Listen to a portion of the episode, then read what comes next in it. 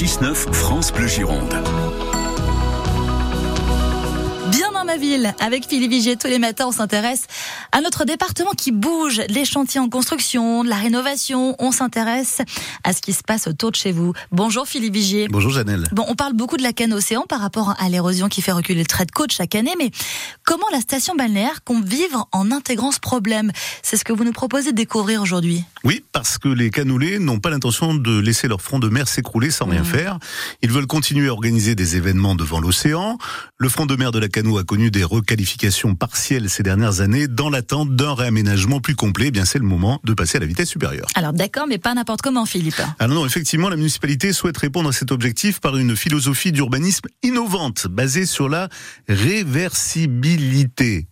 Pas de construction lourde, plutôt des interventions légères. Ces aménagements discrets et modulables devront s'adapter aux éventuels changements que la nature va dicter dans ces prochaines années.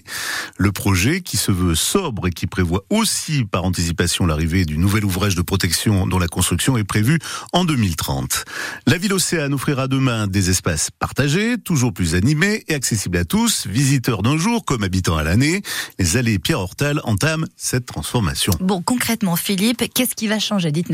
Les parkings hein, qui font face à l'océan seront supprimés Ah, et remplacés par une longue esplanade façon Ramblas barcelonaise. oh, sympa. Un balcon sur l'océan qui sera bien mieux adapté pour Ah oui. accueillir les nombreuses manifestations culturelles et sportives qui y seront organisées. Un mail sera aménagé pour faire euh, la part belle aux circulations douces et aux terrasses. Un mail Un mail, c'est justement ces Ramblas, hein, ces promenades. D'accord. Bon, bah, dis donc, ça aura une autre tête alors la cano. Un balcon sur l'océan qu'on va pouvoir découvrir d'ailleurs en images sur notre site francebleu.fr si vous êtes intrigué à la page du jour de Bien dans ma ville. Merci Philippe. Merci Janelle.